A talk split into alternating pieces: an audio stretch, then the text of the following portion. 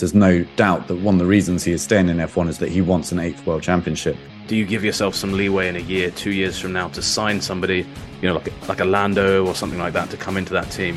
When we're talking about rookies and seven races in, whether they should be out of the sport, I think you have to look a little bit at what your expectations are of a rookie going into Formula One. Think of him in a full, hot, hot, hot, passionate Ferrari red get up I did wonder where you were going there with that, Katie, for a moment. But um, yeah, kind of. thought we were getting some fanfic kind of kind of thing or something.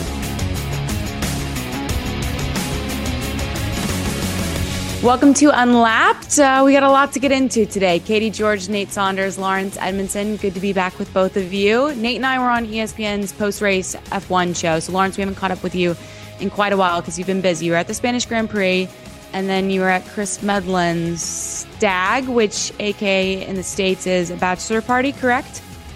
That's right. I mean, I, I love the Spanish Grand Prix so much. We thought we'd extend it further and celebrate Chris Medland getting married in, in a couple of months. Um, yeah, so it, has been it's been it's been a fun fun week or so. Uh, if I'm stumbling and and, and uh, struggling to come up with my words today, you, you know why. But um, oh, yeah, it was uh, it, it, was good. I don't think I can say anything more than that. You know, usually what happens on a stag do stays on the stag do, right? And now Fair it sounds enough. like I boycotted it. Now it sounds like I wasn't there for a. I just couldn't make it, sadly. So if Chris Medland's listening to this, which I know he does sometimes, we're going to do part two at some point. He knows that already, but he doesn't know where. Okay, so you're going to plan a second portion. My oh, goodness, oh, I fear for both motion. your livers. Plans in motion, yeah. I mean, livers at this point, you know, they are what they are. you know, yeah, when, exactly. you get to this age, you just, yeah, they're, they're all over the place. So I know Nate's thoughts, obviously, on what went down in Spain, but Laurence, I just like to get your initial thoughts, takeaways from the weekend on the whole, and obviously the comeback that Mercedes clearly put on track.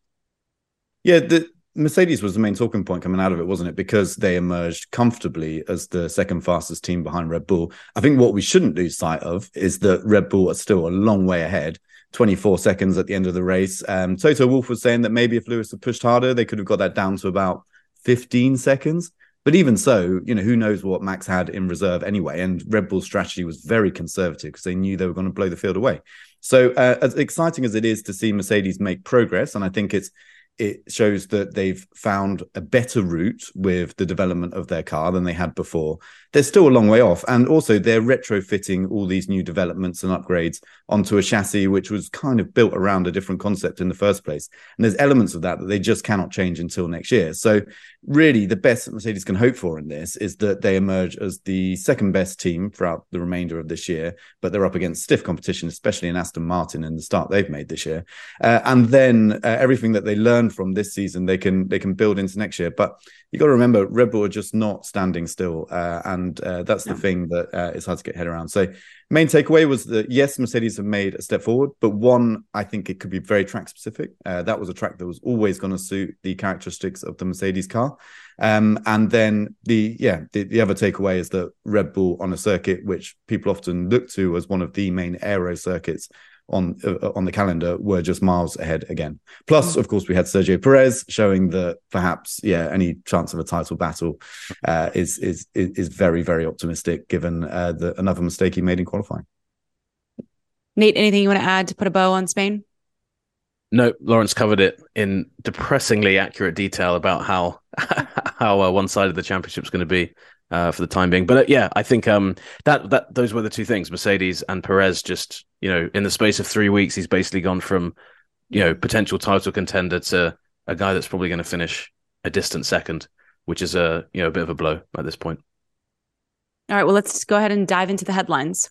Hi, it's Mike Greenberg letting you know ESPN Bet is ready to take you through all the biggest sports moments this spring. The official sportsbook of ESPN has exclusive offers and markets from Scott Van Pelt, Stephen A. Smith, and me, plus many more. From the playoff intensity to finally getting out to the ballpark, there's no better time for sports fans. Sign up today. New users get a bet reset up to $1,000 in bonus bets if your first bet doesn't win.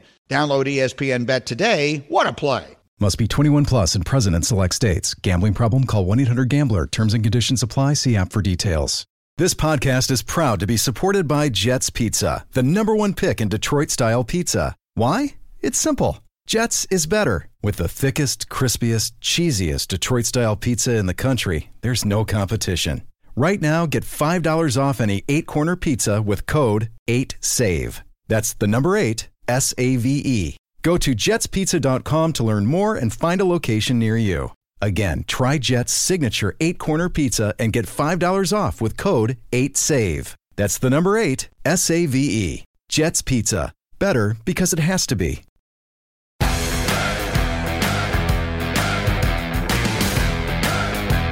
Some news coming out of Spain was that Lewis Hamilton, after the race, was going to sit down with Toto Wolff, team principal at Mercedes, and discuss his contract extension. He hasn't signed anything yet. That was, of course, on the weekend.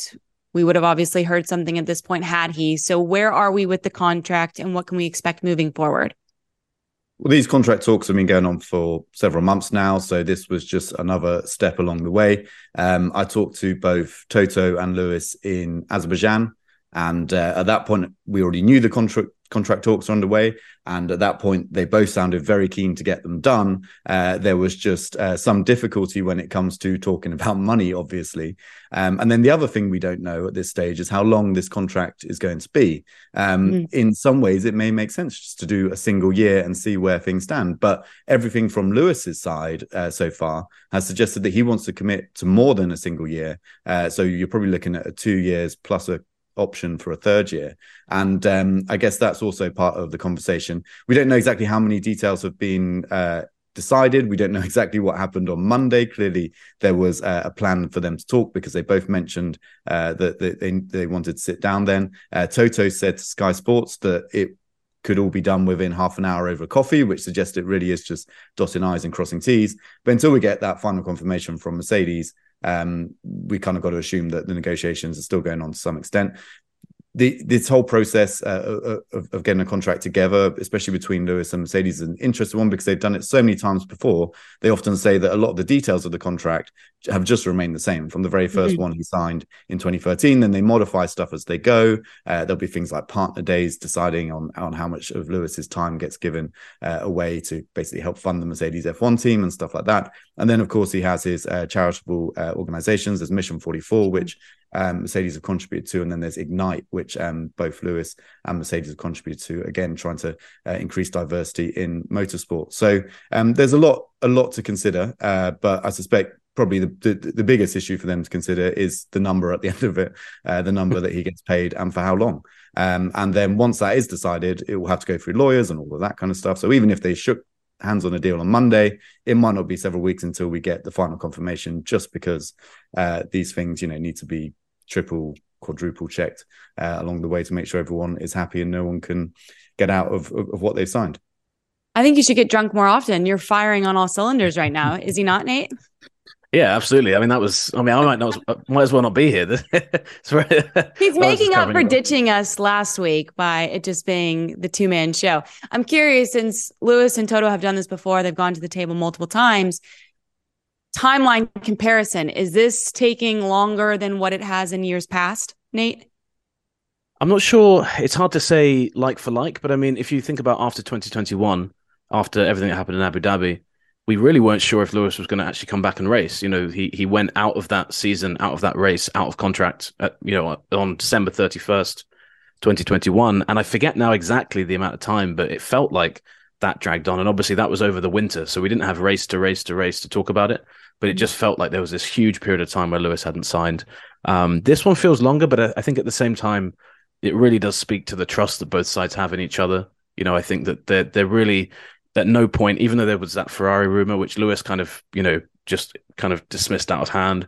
Ferrari themselves even were like, look, there's, you know, there's there's nothing to that. Um, you really get a sense that these two these two people really trust each other. They know that they're not kind of one of them's trying to negotiate with somebody else behind their back while they're while they're doing it. And I think that when you have that confidence in each other, the time doesn't matter because you know the end goal is going to, you know, the end result is going to be the same. Um, but yeah, it, it, it certainly feels like the longest one, but this is a trend. You know, they've never really been done really, really quickly. The first wind of a new contract, and then when the contract is signed, there's usually quite a bit of time between them.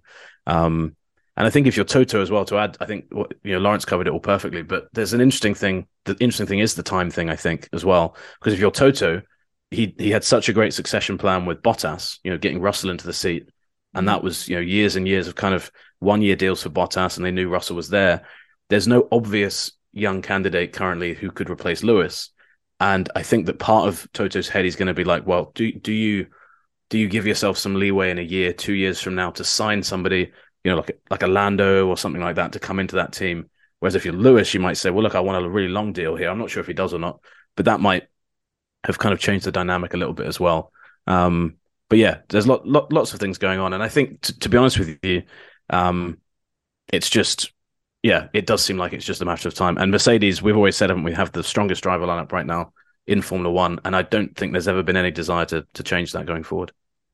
Laurence, what would surprise you more if this deal was done by the Canadian Grand Prix or by summer break? Um, probably by the Canadian Grand Prix actually, because I don't think there's a huge amount of rush on on either side. I mean, I wouldn't be that surprised if that happens, but um, yeah, if it, if it goes beyond the summer break, then I think maybe we do start to ask questions because they've just been so confident about it at this stage that it's going to happen. It's just a matter of time. So, um, yeah, I'd be surprised if it goes that long.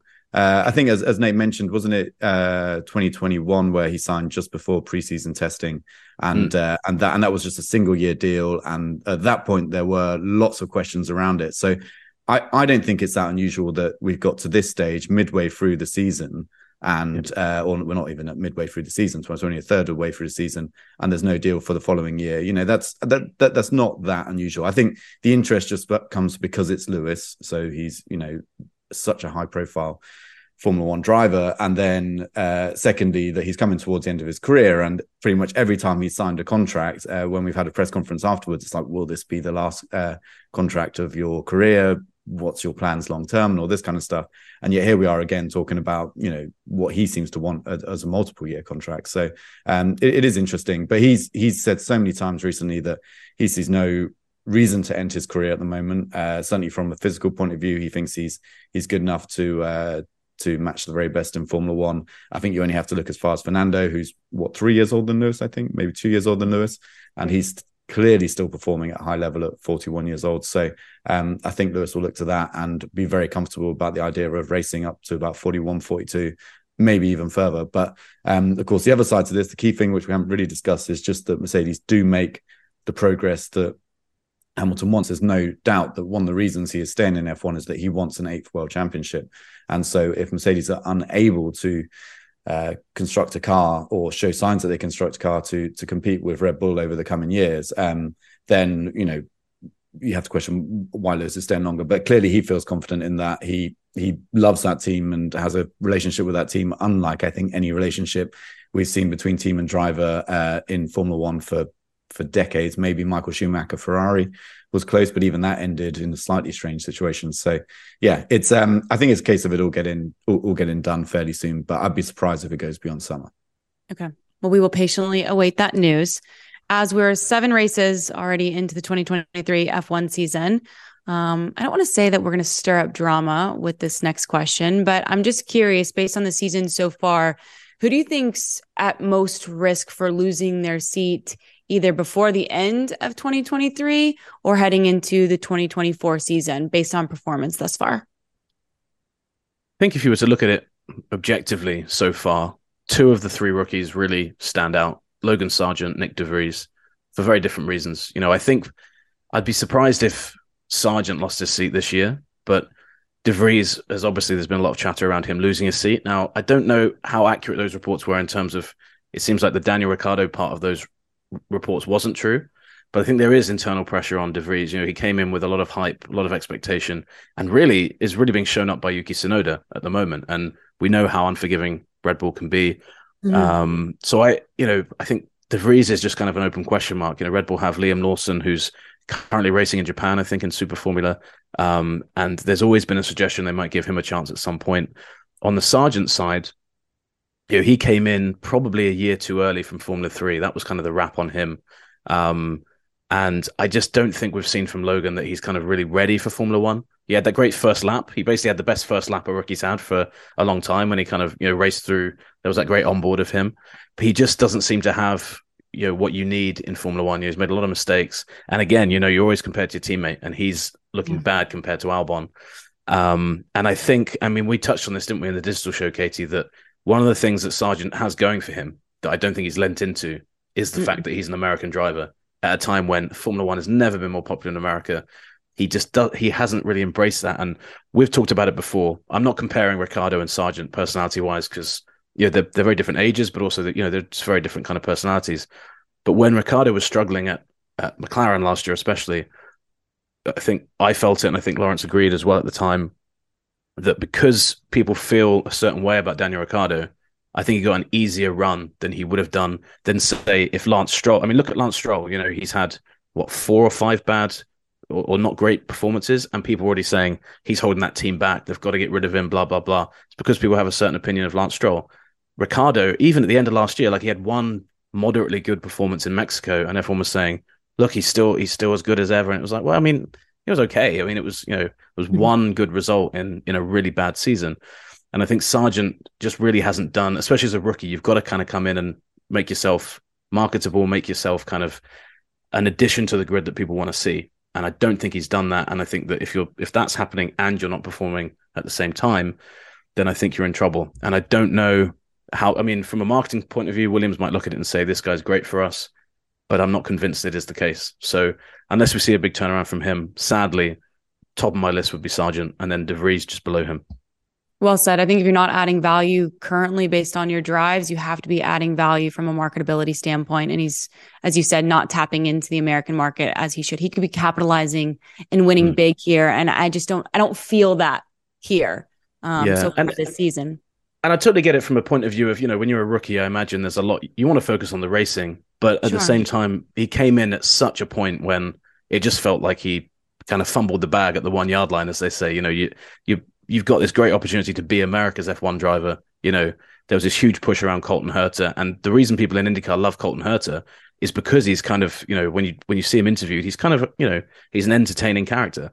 Um, you know, his results aren't always amazing, but he's a really entertaining character. Or you look at someone like IndyCar has this driver called Connor Daly, who I don't think's particularly good. I don't think he's ever won an IndyCar race, but people adore him. He's you know he's a really you know he's got this huge fan base based on the fact that he's just likable, you know, and, and that means sponsors like him, and you know the fact fans like him means they buy his merch and stuff like that. Very very simple, but it keeps you around. I mean, those are maybe clumsy comparisons, IndyCar to Formula One, mm-hmm. but um, yeah, I think Sargeant really yeah has kind of missed a big opportunity there. Laurence, would you agree with those two picks?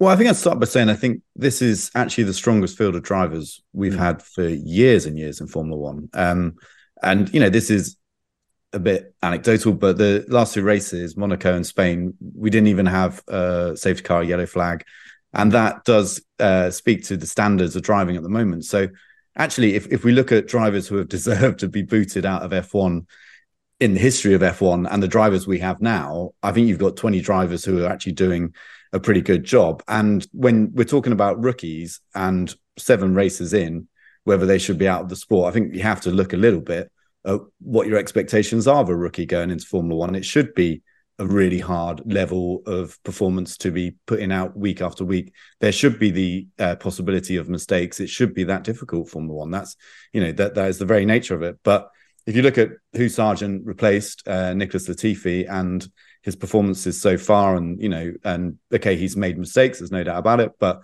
i think the overall potential of sargeant is far higher than it was at any point with nicholas latifi in the car. So um yeah i i i actually think that it would be pretty harsh if any of the 20 drivers got booted midway through the season um, because I don't think any of them are doing or showing signs that they're going to be doing that bad a job by the end of it. Uh, you got to remember as well, these cars are not easy to drive. This new generation of F1 cars are mm. run incredibly stiff, incredibly low to the ground. Um, and uh, you know, and that does induce uh, errors even among some of the top drivers. You know, we saw Lewis crash during a, a practice session in Monaco. Uh, we saw Checo Perez crash at the first corner in qualifying. Um, and so, yeah, you know, to see the rookies make some mistakes as well on the way is not perhaps that surprising. And really, to judge them before they've had, you know, I would say a full season, but certainly three quarters of a season uh, does seem a bit harsh.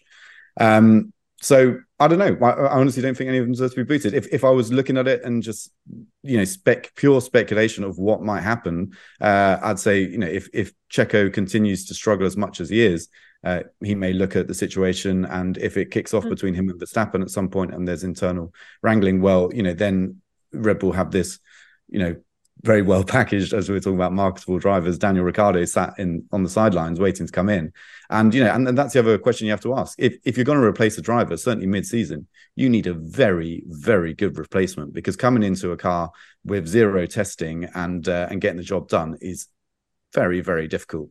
So um, you know, for any team to do that, they need to know that they've got a driver waiting in the sidelines who's going to do a better job. And at the moment, I can't think of any uh, current drivers in reserve roles who are going to do a better job than the drivers in, in the main seat. And I'd probably include Ricciardo uh, in that as well, um, as much as I'd love to see Daniel back in the sport.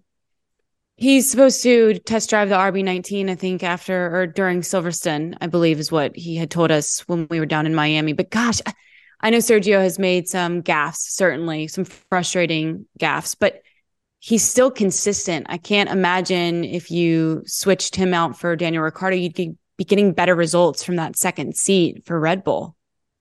Yeah, I think I think that's fair. I mean, you know, Red Bull have said they think Ricciardo, since he's has been in the simulator again, has kind of rediscovered his mojo. You know, that's what Horner said. I think, like mm-hmm. almost word for word.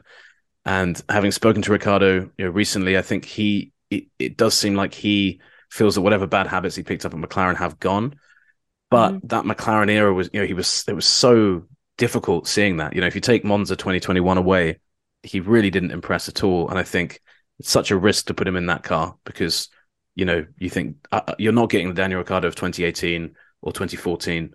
I think you're getting, you probably think you're getting the, the Ricciardo of of the McLaren era. And as Perez is showing, I think being Max's teammate now is probably the most difficult job in Formula One. And if you're already struggling for confidence, I don't think you're going to find confidence against him because he's just going to be beating you most weekends quite comprehensively. So I think all of those things together, I think there'd still be a question mark around Ricciardo. But yeah, Perez is a weird one. I think, you know, one or two good results and people stopped, you know, will be fine again with him. But he he comes to every weekend knowing that his best result should be second. Sorry, his his minimum should be a podium finish you know, mm-hmm. should be second place at this point, you know, third maybe. So to not be finishing at least on the podium, it's a really, really bad result. So if that continues, if we get to the summer break and he's, you know, he's had a load more results like this, then, you know, I think that I think that could be where we look at and start to think is 2024 when he leaves. But yeah, to circle back to the original point, I don't know whether it'd be an upgrade at this point to put Ricciardo in. Well, obviously, we don't have a race this weekend. So you guys have the weekend off, but then we turn our sights to Montreal and just something to kind of keep an eye on. You know, wildfires are sweeping across the country. Quebec currently has 154 active fires. Um, you see videos of a lot of smoke, uh, visibility, air quality. Certainly, I don't think is is at its best. Um, what do we know? Will this be an impact? Um, possibly when we we turn to next week, Laurence. Um, I don't think we do know at the moment. I think we're a bit too far out to determine uh, what will happen with these forest fires, uh, what the air quality will be like. Um, all I can say is that there is uh, this has happened before, and it was in uh, Singapore. And there were some mass uh, forest fires in Indonesia at the time in 2019, and a lot of smoke and haze uh, blew over into uh, Singapore. And I remember getting off the plane, and you couldn't see the tops of skyscrapers. Uh, the air quality was noticeably um, thick and rough, and not very nice to be outside in. And um, yeah, and this was a couple of days out. The the air quality on the pollutant standard index was hovering around 170, 180, which is considered very unhealthy. Now, I've, I've just Googled Montreal and it's not that high at the moment. It's not even close to that. It's actually considered still very good. So a lot of this depends on which way the wind is blowing and atmospheric conditions and all sorts of things.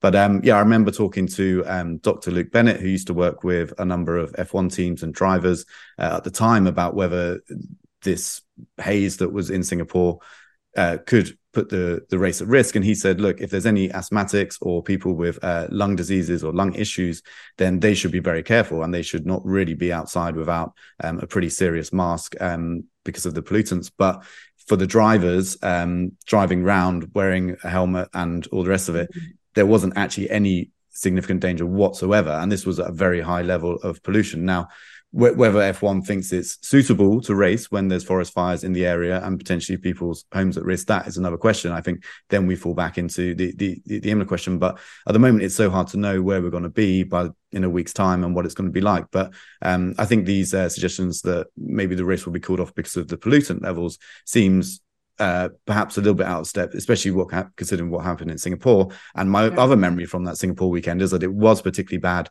the Tuesday or Wednesday before the race, and by the time we got round to race day, um, it had all cleared up almost completely, and no one was talking about it. So um, I think it's one of those things that F1 will obviously keep an eye on. Uh, I think it's uh, an incredibly important issue um, for us to all consider, like the potential of forest fires and uh, and and the impact they're having on the environment and and how we can try and try and reduce that. But um, for F1 at the moment, I'm not sure it's something that they can really start to make a judgment call on next weekend's race. Yeah. Nate, when are you supposed to head to Montreal? I fly Tuesday. so um you know by that i mean by imola you know i was waiting for the cab when the when the call came but just to add to what laurence said as well you know one of the key things with imola was that the also i mean ultimately I think from a from a look perspective, Formula One knew they couldn't go there in good conscience and race.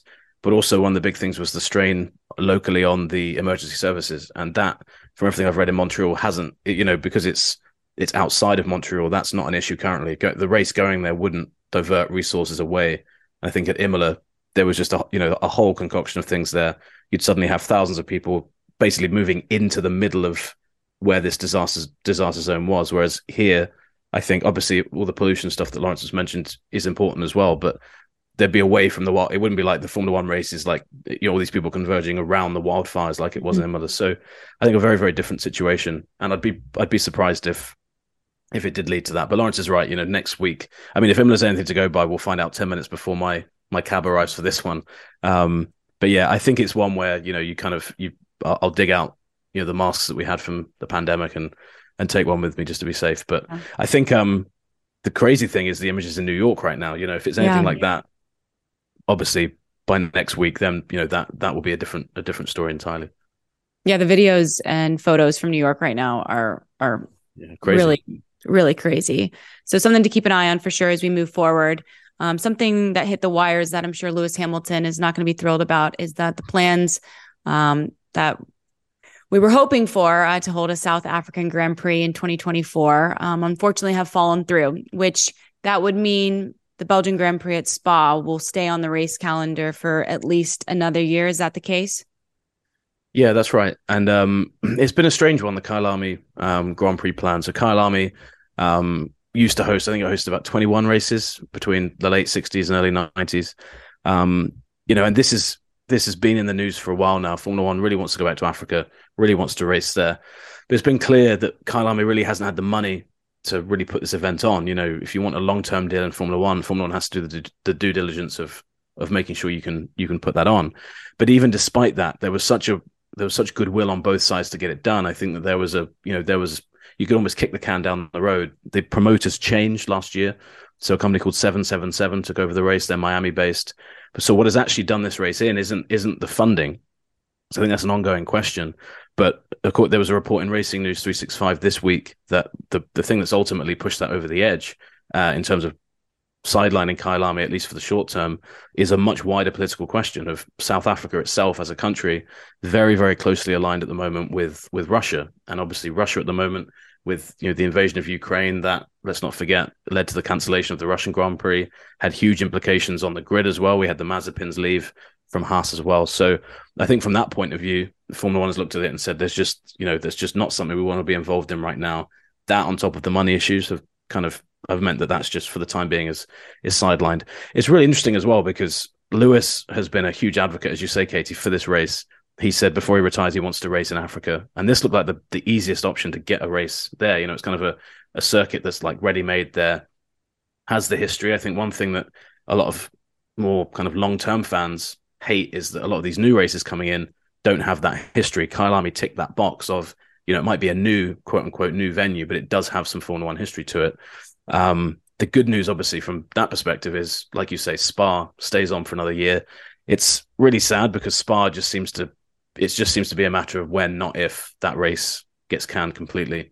I love Spa; it's one of my favorite circuits, but there just never seems to be any desire from Formula One to and, and Spa to kind of, you know, for that to stay long term. Um, from what I understand, there are a few options beyond Kyalami, like away from Kyalami, to to fill that gap. So whenever somebody says there's new races coming onto the onto the calendar, Spa is kind of the sacrificial lamb right now that gets circled and says if we get this race on, that's probably the slot that goes, just because contractually they don't have anything in place. And I think that for whatever reason, you know, Spa has Spa has kind of had a weird relationship with F1. Even under Bernie, there was in the 2000s, I forget which year it was, but they they had at least one or two years where it didn't, you know, they didn't race.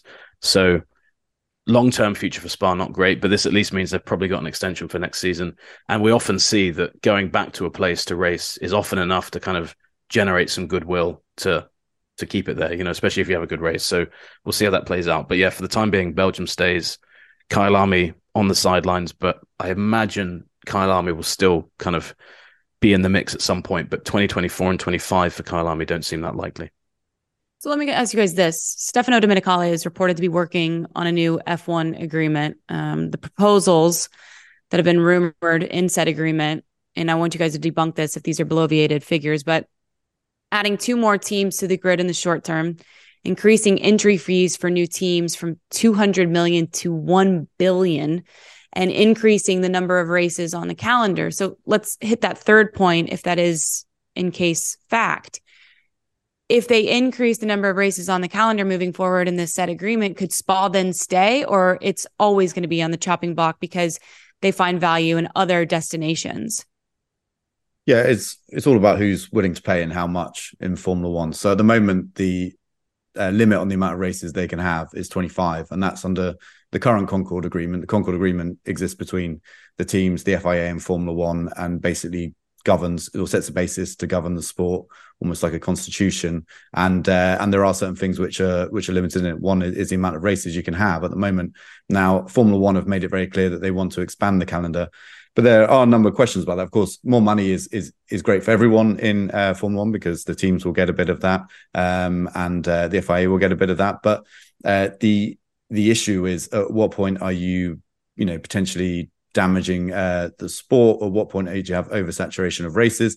Yeah. A lot of people in the sport are already talking about that, and rightly so. I think, you know, if you look at a season like this where it's been dominated by one team and one driver, then we are very quickly going to lose narratives of, of what we're going to talk about midway through the season. There's not so much excitement midway through the season, even in a really competitive championship year. I feel like once you get to the middle of the year, you know, you're so far away from the end of the year that you're like, well, you know, it, doesn't matter that much. You're so far away from the start of the year that some of the excitement has worn off. So I think there is a danger in having too many races. But yes, it could potentially mean somewhere like Spa has a stay of execution. You know, they could be there longer because uh, they they are able to contribute something and add a, an, an extra race to the calendar. Of course, along with being a fan favorite.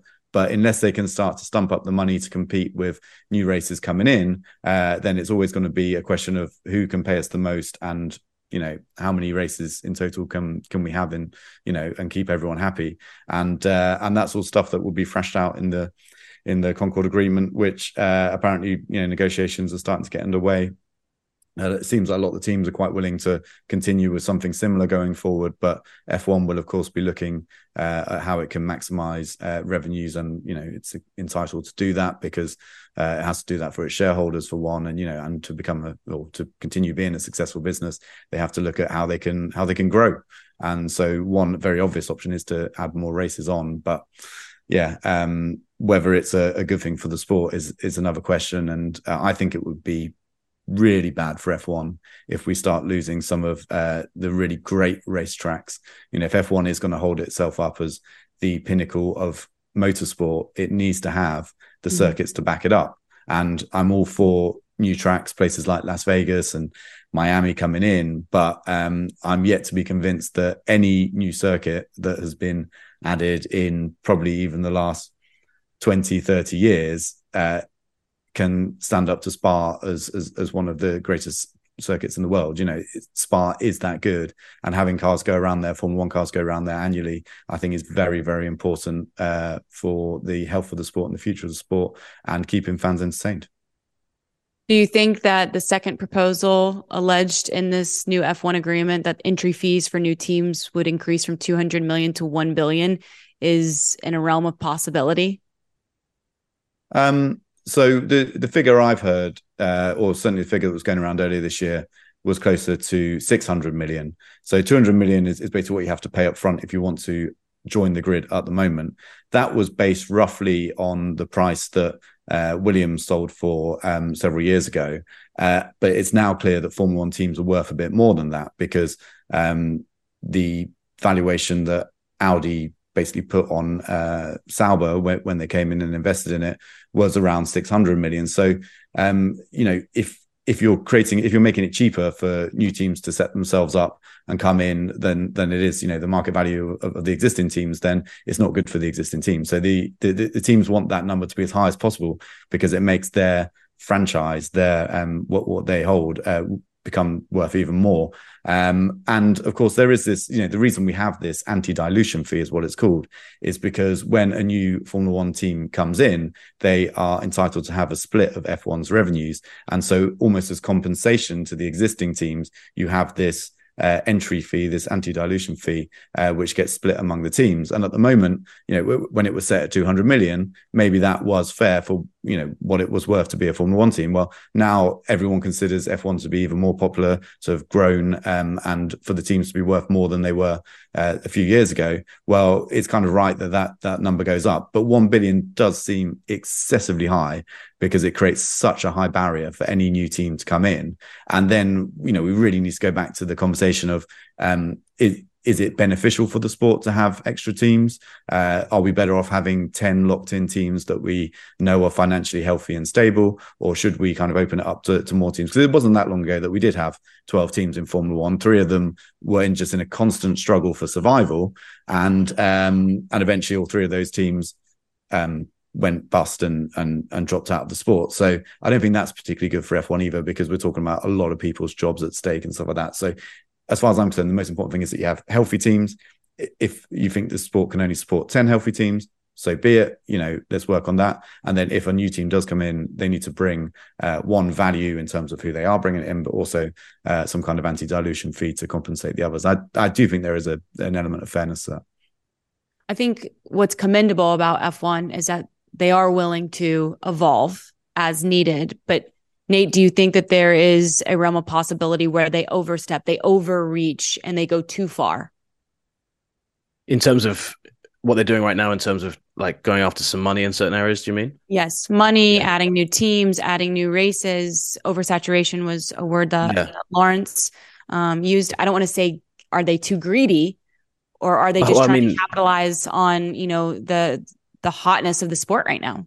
Yeah, I mean Michael Andretti uh, obviously you know, he called them greedy, didn't he, at the start of the year when, and that goes right into what Laurence was talking about about you know the amount of money going around and Formula One teams aren't convinced that he'd be a good or his team would be a good addition to the grid for a lot of reasons. I think that you you can look at this, and I think it, you know money at the moment seems to be dictating a lot of things in Formula One. You know, Laurence is absolutely right. I think if Spa went off the calendar, I think it would be it would be crazy. But the fact that that can't stump up the same money that say Qatar can or Saudi can, that if you're Formula One right now, you're looking at it and you can make more money right now than you ever could have done in Formula One. Um, and it's it's it's funny, isn't it? Because that, as Laurence said, that the idea of that being an anti-dilution fee, Formula One is happy when it comes to you know the calendar to dilute the product and say, well, we're going to have more and more races, more and more money coming in. I don't think the um, the long term future of the sport itself is being thought about. I think a lot a lot of these decisions seem to be we can make a lot of money right now with this race, with with these teams coming in, whatever it is, and no one is really stopping to think at some point. And you could argue that the the boom that we went through with drive to survive there was clearly like a, a hockey stick mm-hmm. style effect.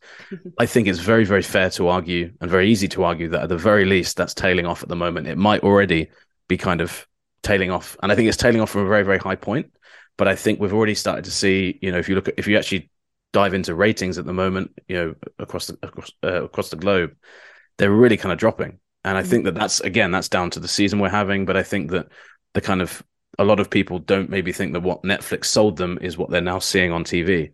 You know, in terms of the sport they they thought they were kind of getting into, maybe isn't the sport that they're seeing. So when that starts to happen, you have to think five years down the line. You can't think right now, where are we going to be? You've got to assume the worst. You've got to look at it and think, well, you know, are we doing, are we going to, are we, I suppose, shooting ourselves in the foot right now, hmm.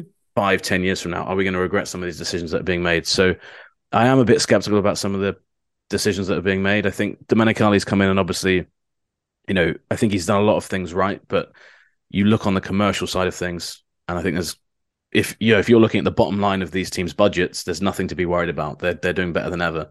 But if you kind mm-hmm. of step back and take a global look at things, I think Formula One's getting itself maybe it's overstretching in a lot of places, and that never doesn't matter what sport you are. That's never gone well for any championship or team or whatever. So I think that's a real thing we need to watch over the next kind of few years to see how that plays out. Fair. I'll end unlapped by painting a picture. Christian Horner, somewhat blonde, somewhat ginger, decent complexion, and a full navy get up. It complements said complexion. Now think of him in a full, hot, hot, hot, passionate Ferrari red get up, head to toe.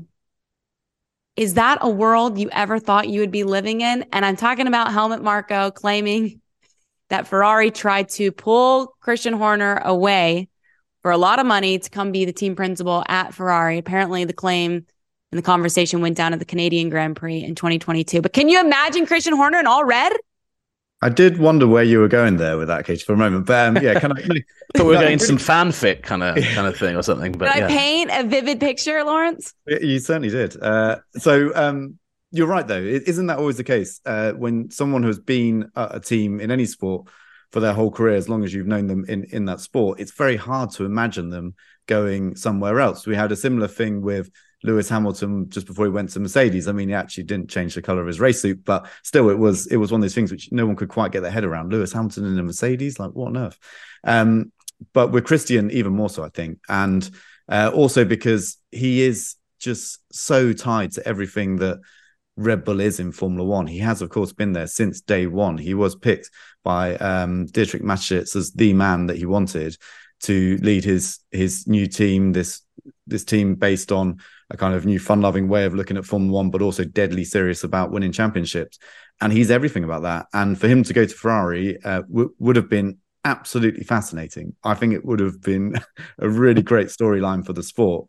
But I'm also not that surprised uh, that it didn't happen. And um, for Christian, probably all it meant that in his next negotiations with Red Bull, he can add an extra zero onto his contract, which I'm sure he's very happy about and uh, will very willingly stay in in the royal blue, would you call it? I don't know, navy blue of Red Bull. Navy blue. That, Ferrari's that, Ferrari's becoming quite a good negotiating tool for people, isn't it? Christian Lewis truly. maybe as well this year. They're busy. Mm. But um, sorry, lads, I didn't mean to cut. That was no, I, no, I cut you no. off mid mid Horner. I, I, um, I mean, I, other than I'm not surprised he didn't go. I, I don't really have a huge amount to say for it, but I think it would have been brilliant to to see what what would have happened because Christian is uh, is very good at what he does. He's a very shrewd political operator as well. So what how that would have worked out behind the scenes at Ferrari, which we know is an intensely political team, uh, would have been interesting. And I think perhaps good for the Scuderia, good for the racing team itself. Um, but um, it didn't happen. But it sounds like just a quick one to, to finish. It does sound from what Marko said that he was close. Like it sounded like he, uh, you know, from Marko's point of view, to, to persuade him, which does remind you that whether you're a driver, a team boss, or a technical director, there is such sway in being the guy or being part of the team that wins Ferrari their first championship. I think in a few years' time, that that's I mean that's going to get bigger and bigger. And ultimately, if you're Ferrari, I think you lean into that as much as possible. You say, look, you come here, you win us a championship. You know, your your Schumacher levels of you know Schumacher. I think it had been 21 years when he won uh, the championship since he'd won with Jody Scheckter, and that was at the time it was like, well, that's legendary status. So that must have been in Horner's head. You know, you'd be you'd be forgiven for not thinking of the romanticism of that. Um, so I think it'll be interesting. I don't know when Horner's won a few more championships, whether he wants to stay in Formula One long term. I'm interested to see what happens in a few years where he can turn around and say, "Look, I've won a bunch of things with Red Bull. You know, there's not, you know, it's not like he'd have been leaving this team right before they won all these championships, which must be a really difficult thing to do. You know, walking away when you know Red Bull's going to win a few championships.